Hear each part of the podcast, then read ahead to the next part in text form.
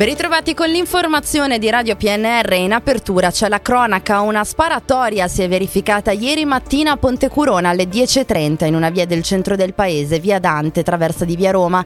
Due uomini, uno di nazionalità italiana, Alessandro Turco, 47 anni, residente a Tortona, l'altro extracomunitario domiciliato a casa del fratello a Ponte Curone, hanno violentemente litigato, probabilmente per un debito, fino a degenerare in alcuni colpi d'arma da fuoco esplosi dall'italiano verso verso l'extracomunitario senza per fortuna causare feriti né tra i due contendenti né tra i passanti.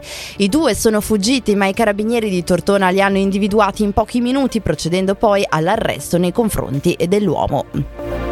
Ancora la cronaca, ad Alessandria infatti proseguono nel massimo riservo le indagini dopo la tragedia avvenuta mercoledì quando Martino Benzi ha ucciso il figlio Matteo, la moglie Monica e la suocera Carla e poi si è tolto la vita. Ieri è stato il giorno delle reazioni e dei commenti. Il sindaco Abbonante a nome della città ha fatto sentire la propria vicinanza ai familiari, alle amiche e agli amici delle vittime e alle compagne e ai compagni di scuola di Matteo. Davanti al cancello del Volta, la scuola frequentata dal diciassettenne, i ragazzi e i docenti hanno appeso un fiore in memoria del giovane, tante anche le testimonianze su Monica Berta raccolte nella fabbrica Orafa di Valenza dove la donna lavorava. Passiamo alla politica. Ieri il Consiglio Comunale di Tortona ha approvato a maggioranza il piano alienazioni, il bilancio consolidato e il documento di programmazione economica, tutti i passaggi finanziari previsti in questa fase dell'anno.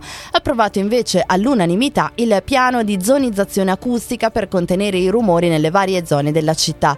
Approvata con voti maggioranza opposizione astenuta una mozione di Fratelli d'Italia per la circolazione dei mezzi con motore Euro 5. Il consigliere di opposizione opposizione Federico Mattirolo della lista civica Progetto Tortona ha poi annunciato che a metà ottobre formalizzerà le sue dimissioni per nuovi impegni di lavoro. L'associazione Pendolari Novesi ha fatto appello alla Regione Piemonte affinché solleciti il governo a rifinanziare il bonus trasporti, contributo economico per accedere agli abbonamenti del trasporto pubblico ed esercitare il diritto alla mobilità sostenibile utile in questa fase di crisi economica. L'associazione Pendolari Novese considera anche di contribuire con risorse proprie a favore di tale provvedimento. E veniamo alla viabilità Novi Ligure per lavori all'acquedotto via Monte Sabotino sarà chiusa al traffico per un mese nel tratto tra l'intersezione con via 4 novembre e via Mazzini per consentire ad Acos gestione acqua il rifacimento di un tratto della rete idrica. I lavori si protrarranno almeno fino al 27 ottobre.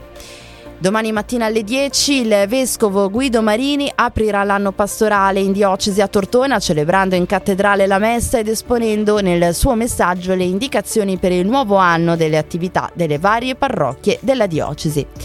Passiamo agli appuntamenti culturali. Il Forte di Gavi e la cittadella di Alessandria sono tra le cinque fortezze inserite in Forti Fortissimi, iniziativa in programma da oggi a domenica promossa dalla Regione Piemonte e dalla Fondazione Compagnia di San Paolo, un circuito turistico-culturale nel sistema delle fortificazioni piemontesi.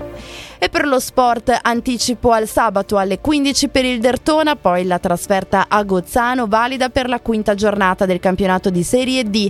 Per via del turno infrasettimanale previsto mercoledì prossimo sono state anticipate altre sei partite a sabato. E domenica prende il via anche il campionato di Serie A di basket con il Bertrand Dertona impegnato alle 16.30 in una delicatissima trasferta a Venezia contro una delle outsider principali per l'alta classifica.